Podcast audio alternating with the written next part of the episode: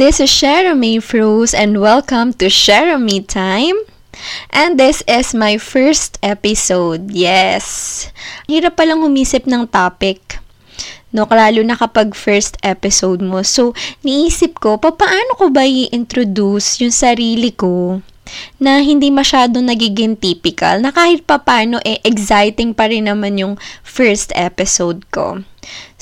So, let me introduce myself to you dear listeners, dito sa first podcast na to, having the title of Decisions That Made Me. Yes, but first, sino nga ba ako? My full name is Sherame Froze A. Makawile. Yes, um, I am a teacher. I am now 29 years old.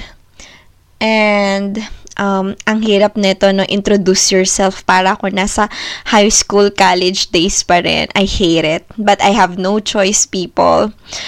Okay, sige. Decisions that made me for my first podcast. Bakit ito yung napili ko? Now, I want you to have a glimpse of me kung sino nga ba ako. 'Di ba? Okay, what are the decisions in my life that really um made me of who I am today. Four lang tong naisulat ko, but then these are the biggest decisions I have made that really contributed to who I am today. So, let's start. Okay, first, just like what I've told you earlier, I am a teacher. Yes, people. I am a teacher because I came from a family of teachers. Yes, ang mama at papa ko, teacher. Ang mga auntie at uncle ko, teacher. So, that made me a teacher. So, natatandaan ko pa nga nung college, during, during my college days, ang team song ko talaga is Next in Line. Do you know that song na, I am next in line. Yeah.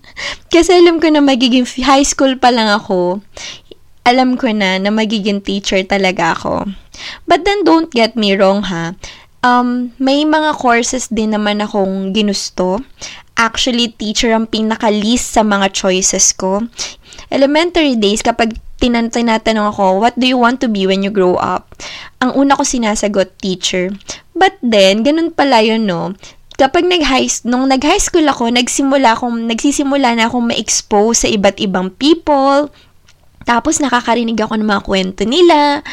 And then, naririnig ko yung, tapos na-expose ako sa iba't ibang activities. Then, I came to a realization, ay parang gusto ko palang mag-mascom. That, that, that was the time na, ah, yun palang gusto ko mag-mascom. But then, when I was in fourth year high school, that was the time na kailangan ko na palang mag-decision kung anong kukuhain ko sa college. Tinanong ko ng papa ko, sabi niya, o anong kukuhain mo? Sinabi ko yon sabi ko gusto kong mag-mascom. But then, being the papa, the typical papa that he is, sabi niya sa akin, bakit magmamascom ka? Inapakamahiyain mo. 'di ba ang mga mascom, syempre, ang future mo magiging reporter ka. Inapakamahiyain ng personality ko raw. Sabi ko, no, kaya ko yun. Kaya ko yun, na made-develop yun. But then, dahil nga malakas ang impluensya ng tatay ko, sabi niya sa akin, kahit anong mangyari, ang pag teacher ang kinuha mo, magiging stable ka. May sweldo ka, whatever happens. So, ang ending, kumuha ko ng, kumuha ko ng education na course. So, yeah, the rest is history. Pumayag ako na sa na mag-e-education ako but then on one condition sa Manila ako mag-aaral. Yun ang ang yun ang request ko. And the rest was history. Point is just because um, I came from a family of teachers doesn't mean na, oo nga, nagsimul, oo nga, galing ako sa family ng teachers, may choice ako na mag-mascom, but then, I became a teacher in my own free will.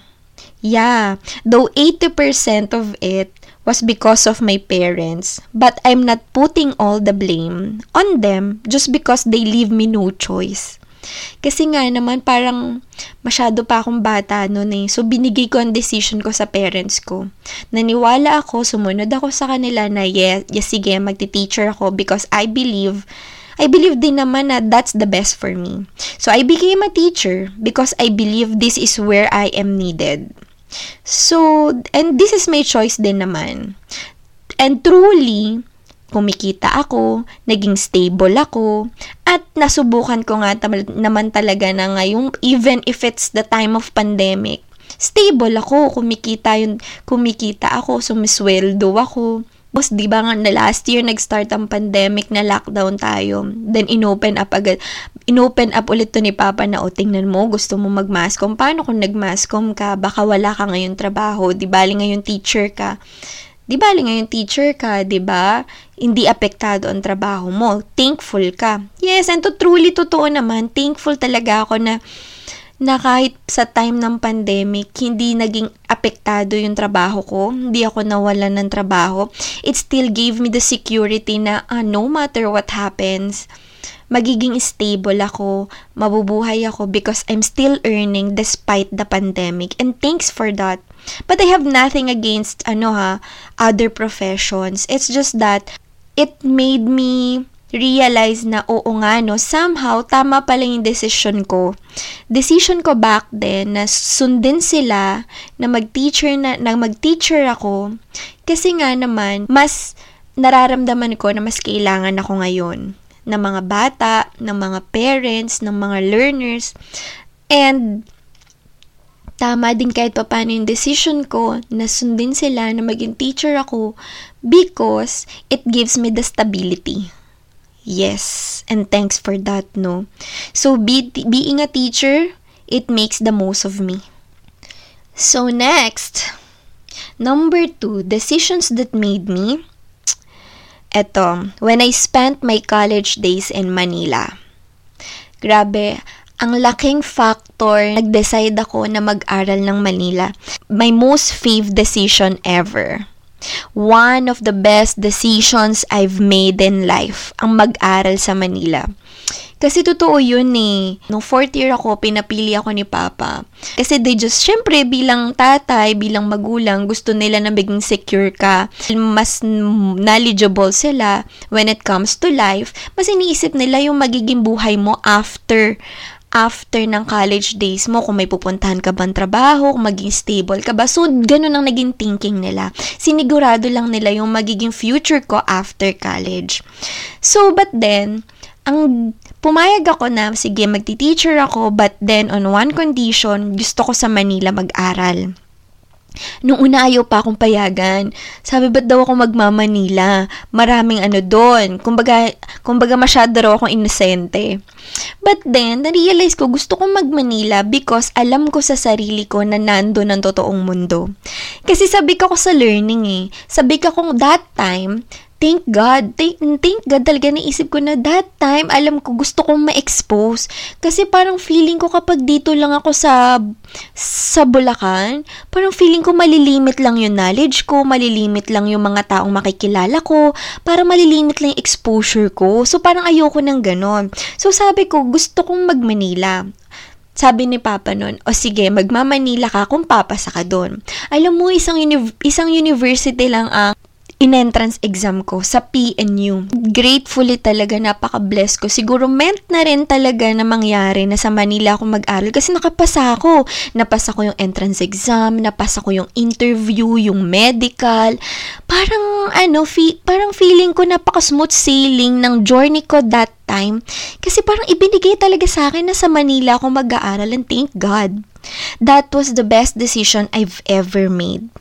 Tapos, nasa Manila na ako, nagharap kami ng dorm. Sa PNU mismo, sa normal hall ako nag-dorm. But then, hindi ko alam kung ano yung magiging future ko that time. So, wala akong expectations masyado nung nung mag-first year college, wala akong masyado expectations. Do ang number one bilin lang at paulit-ulit na bilin sa akin ni mama dahil nga magdo-dorm ako, sabi niya, oh, makaka, makaka, makikisama ka doon sa mga ka-roommate mo. Pagtatawa sila, tumawa ka din. Yung gano'n. Kasi, ano man si mama, feeling niya yata napaka, napaka anti-social ko.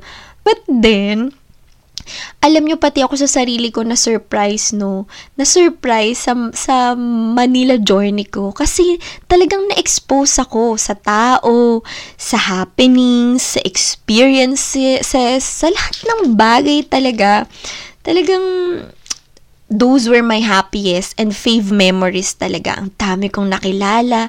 Tsaka higit and most of all, doon ko nasubukan yung sarili ko na ah, kaya ko naman pala makibagay. Kasi when I was in high school, feeling ko rin naman talaga napakamahiyain. Talaga napakamahiyain ng personality ko.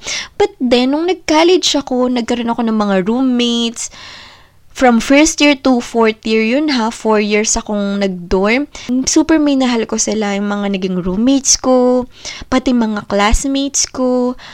Talagang wow, bumilib ako sa sarili ko kasi talaga namang yung yung pakikimingle ko, yung social life ko that time, grabe. Hindi ko inimagine na super ma-overwhelmed ako.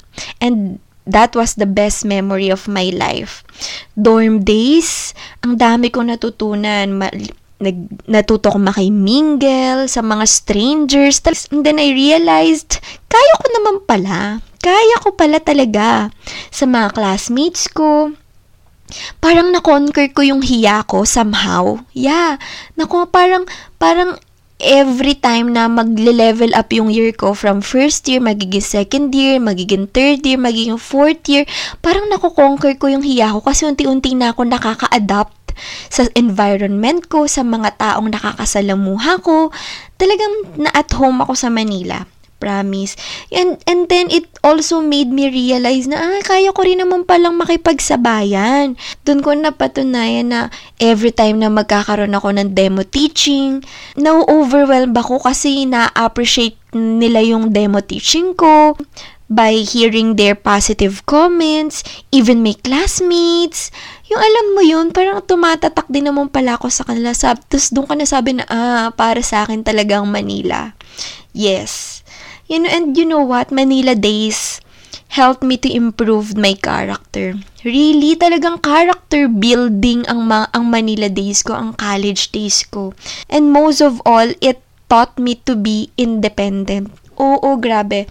Yun yung favorite part ko, eh, na naging independent. Kasi nung high school ako, Siyempre, well-sheltered ako eh. Andito yung mga magulang ko, na, napapaligiran ako ng mga tao na alam kong ready mag-back up sa akin anytime. But then, when I was in college, dun ko na, dun ko na-realize na, ay, sobra palang dependent ko sa pamilya ko. Even when it comes to decision making, na ultimo natatandaan ko, nag-dorm days, may one time na hindi ako nasamahan ni mama. Tapos parang kailangan kong pumili ng kwarto, ng ano. Tapos hindi ako makapag-decide. Feeling ko kailangan ko pantawagan si mama. Tapos nung ko na-realize na, ay, hindi to pwede. Na lagi akong dependent sa kanila. So, talaga naman, mula first year days ko hanggang fourth year days ko, talagang na-improve yung pagiging independent ko.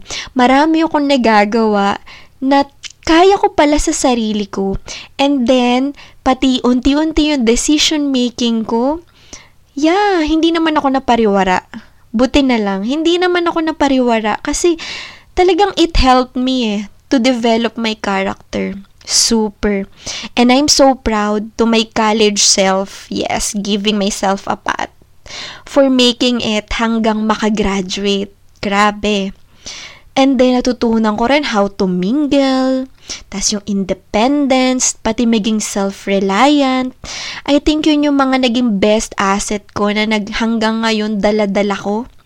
Parang kung iisipin ko na kung, kung hindi ako nag-Manila back then, kung talagang sinunod ko lang, kung sinunod ko sila na dito lang ako for the rest of my college days, naku, parang feeling ko ang dami kong, parang feeling ko magiging super innocent ako.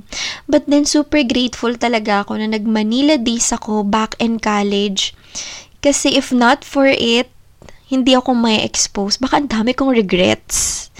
At super thankful ako sa lahat ng experiences at sa bawat araw na nandun ako sa Manila. Napaka-OA ko pero, pero 'di ba, 20-year-old me, mapaproud sila sa kung sino ko ngayon. Kasi sila yung tumulong sa akin. Kasi sila yung naging way para maging better ako today. Yeah. Mapaproud yung 16-year-old me. Dati, super baby lang ako. Tapos, after college, wow. Ayun na, kaya ko na makimingle. Kahit pa paano na-conquer yung pagiging mahiyain ko. I'm so proud of myself. And, that's for sure, proud na proud ang 16-year-old me. Yes. For making myself today. Yes. Yeah. And for number number three, decisions that made me, eto talaga, the decision to stay single. Yeah. Sa mga nakakilala sa akin, sa mga friends ko, sa mga nakakasama ko every day, they know that I am NBSB. No boyfriend since birth. At hindi ako nahihiyado na I am proud of it kasi hindi lahat ng tao at hindi lahat ng babae NBSB. yeah, not because walang nanliligaw, excuse me, but it's just the decision that I have to make for myself. I'm 29, but it's still, I'm still firm on that decision na maging NBSB. Kasi I decided to just guard my heart because I remember my younger self saying, hindi ako handang umiyak. Totoo yun. Kasi high school days, syempre high school days doon na-expose ka eh, sa iba't ibang tao. May mga boys pala, ganyan. May mga classmate kang kahit papano na-attract ka. But then, na-realize ko, na I was in high school, na, ay, parang teka, may may mga classmates akong nag start na magka-boyfriend, tapos may mga nag-a-attempt sa akin, parang parang na-realize ko, ay, parang hindi pa ako handang umiyak. Parang ayoko lang yung thought na makikita ko yung sarili kong iiyak just because of that certain person. Parang feeling ko hindi ko deserve iyakan yung tao na yun kung sakali. So, yun yung naging mindset ko during my high school days na um, ayoko mag-boyfriend because hindi pa ako handang umiyak. That was the high school me. Maraming nag-attempt ha, but I was very, very careful sa mga taong papapasukin ko. Totoo yun. And I was just glad na malakas ang self-control ko, na hindi ako marupok, and hindi ako patolera na kung sino lang yung dumating, eh oo, oo ako, ganun. Yung ganun. And I remember when I was in third year high school, third year ba ako noon o fourth year high school, that time, akala ko magkakajowa na ako. Akala ko talaga magkakajowa na ako. But then, it's still a no. It's still a no for me. Kasi muntik ako ma-fall sa tao na yun eh. Ya, ano ba? Hindi ko to kinikwento ha. Nakakahiya sa mga, nahihiya tuloy ako sa mga kakilala kong maka, maka, makakarinig na tong podcast kong to. Never ko tong binri, never ko tong inopen sa mga taong kakilala ko. When I was in fourth year, or third year, hindi ko maalala. Akala ko talaga magkakajowa na ako. But then, it's still a no. A no for me. Because I was still being ad- idealistic at that time eh. And I know that I made the right decision. Kasi feeling ko, nafo-fall na ako sa kanya. Feeling ko nagugustuhan ko na rin siya. But then, parang feeling ko, hin- ang thinking ko that time, paiiyakin lang niya ako. Tsaka wala akong assurance sa kanya na ako lang. So, kaya talaga buti na lang I said no. Hindi, hindi talaga ako naging marupok. So college days, may mga na-meet din naman ako. May mga naka-text, may mga nag-attempt. But I don't feel like being in a relationship the whole college days. Crush-crush lang ang meron ako. Pero never kong inisip na magkaroon ng relationship during the college, during my college days wala lang, hindi ko lang siya feel. Saka para talagang super, to, super na-guard ko yung heart ko during my high school days na eh. Parang feeling ko natuto ako. Natuto ako ng high school. So, dala-dala ko siya hanggang college days. So, nung, nung college ako, may mga nag-attempt pero hindi naman, pero wala sa thinking kong magkaroon ng jowa to be in a relationship. Now, nung nagka-work naman na ako, May mga nanliga, may mga nagparamdam, may mga dumating, tapos nawala. Ayun. Pero, oh, may mga nawala. Ilang beses ako nalungkot, ilang beses ako naiyak. May mga times na papasok ako sa school na affected ako. Milipad ang utak ko. But at the end of the day, I'm telling myself na decision ko to eh. Decision ko na mag-no sa mga taong yun. Decision ko rin na to stay single. Though they're making an effort ha. But it's really me na hindi talaga makakomit. Alam mo yung line na, it's not you, it's me. Totoo pala. Totoo yun. Talaga, it's not them, it's me parang I just can't commit eh. Parang ano, then because of that, I end up asking myself, bakit ba? Bakit ba hindi ako makayes sa mga taong dumarating? Nagigets nyo ako?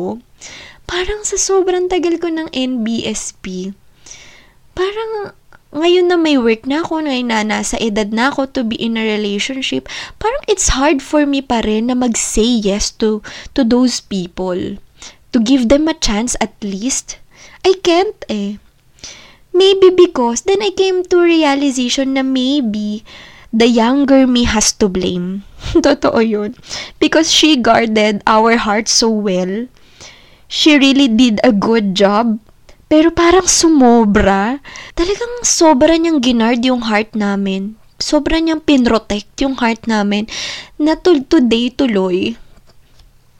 Ang hirap na tuloy sa akin, yung, ang hirap tuloy sa akin na nakapag may mga taong tumarating, parang it's a no agad. Parang ang bilis ko makita na, ay, hindi ito para sa akin. Ganun, parang ganun yung thinking ko. But then, If not for young, for my younger me, baka ang dami ko ng heartache na naranasan.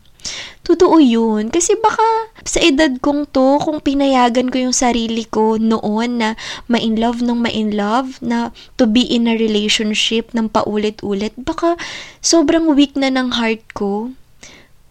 Baka hindi ko na na-enjoy. Baka ganun it saved me from loving the wrong people. Because trust me, because of the decisions I made, it only not saved me, but I also saved them from me. Because who knows, diba, baka nag-take advantage ako sa feelings na meron sila sa akin. So, I'd rather save their heart. So, wag kayong magalit. Wag niyo akong i-judge kung puro low ako ng no sa mga taong yun. Kasi iniisip ko din sila. No, totoo yun. Kasi meron akong, at the back of my mind, meron akong thought na baka mapag samantalahan ko lang yung feelings nila. Kung baka patulang ko sila, eh, kung wala naman akong feelings, baka mapagsamantalahan ko lang talaga. So, it's a no-no. Kahit pa paano, sinaved ko rin yung feelings nila. And I'd rather saved my heart too. I'd rather have my heart at peace habang I'm waiting for the right one Feeling nila ang choosy-choosy ko, ang taas ng standard ko. Though wala namang masama doon. Though somehow it is true ha. But I'd rather be single than being in a relationship with the wrong person. Hindi ko talaga kaya. At least, marami akong natutunan at napatunayan sa sarili ko. Like, I can do things alone. I'm, and I'm still enjoying the time I'm having with myself. Totoo yon walang halong biro, walang halong bola. And it may sound idealistic, pero totoo yun eh. I so treasure the times that na, kay, na binibigay ko sa sarili ko. And uh, super tinetreasure ko yung mga me time ko.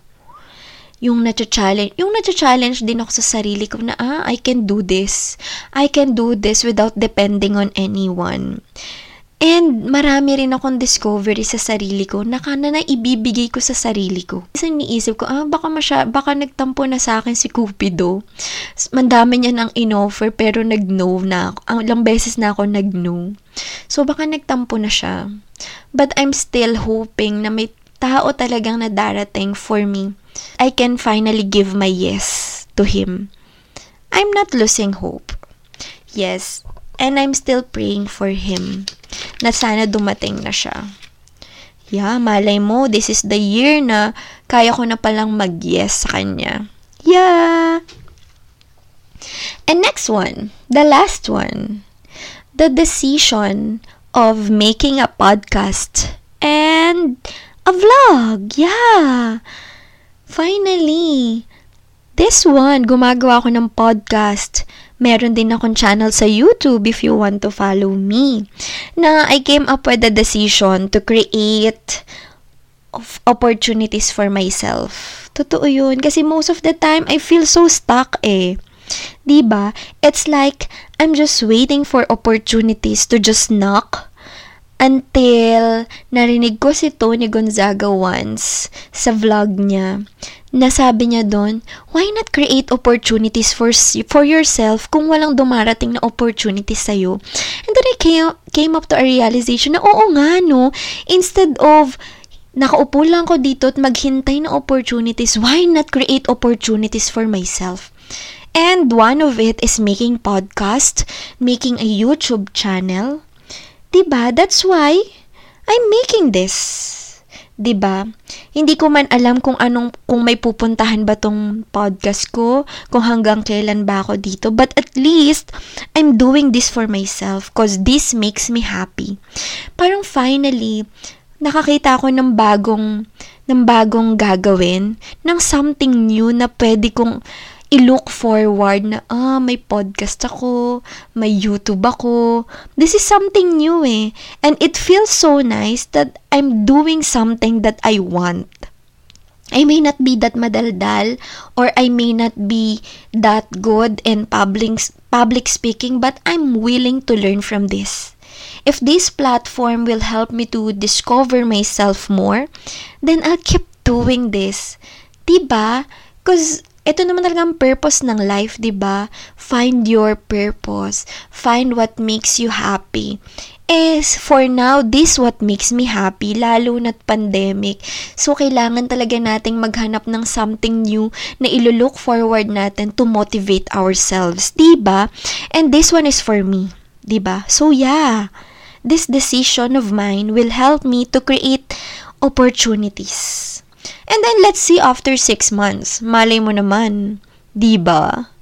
So yeah. These are just the portions of my decisions that made me of who I am today. I really hope may mga something kayong napulot sa first podcast na to na somehow kahit papano nakilala nyo kung sino ako. And I'm looking forward na mas gusto nyo pa akong makilala. So, I'm going to reveal myself slowly but surely. So yeah, so let me know ha. Let me know if you really want to hear more about me. So just message me on my Instagram account, Share May Froze Makawili. Even if in my FB account, Share May Froze Makawili, doon nyo ako makikita. So, usap tayo doon if you want to hear more about me. Yeah, thank you. Nairaos ko ang first podcast ko. Hindi madaling dumaldal mag-isa. Yeah, so hopefully next time may ma-guest na tayo. And I'm looking forward to that. So thank you everyone. Thank you for listening to my first episode. See ya. See you on my e- next episode. Love you.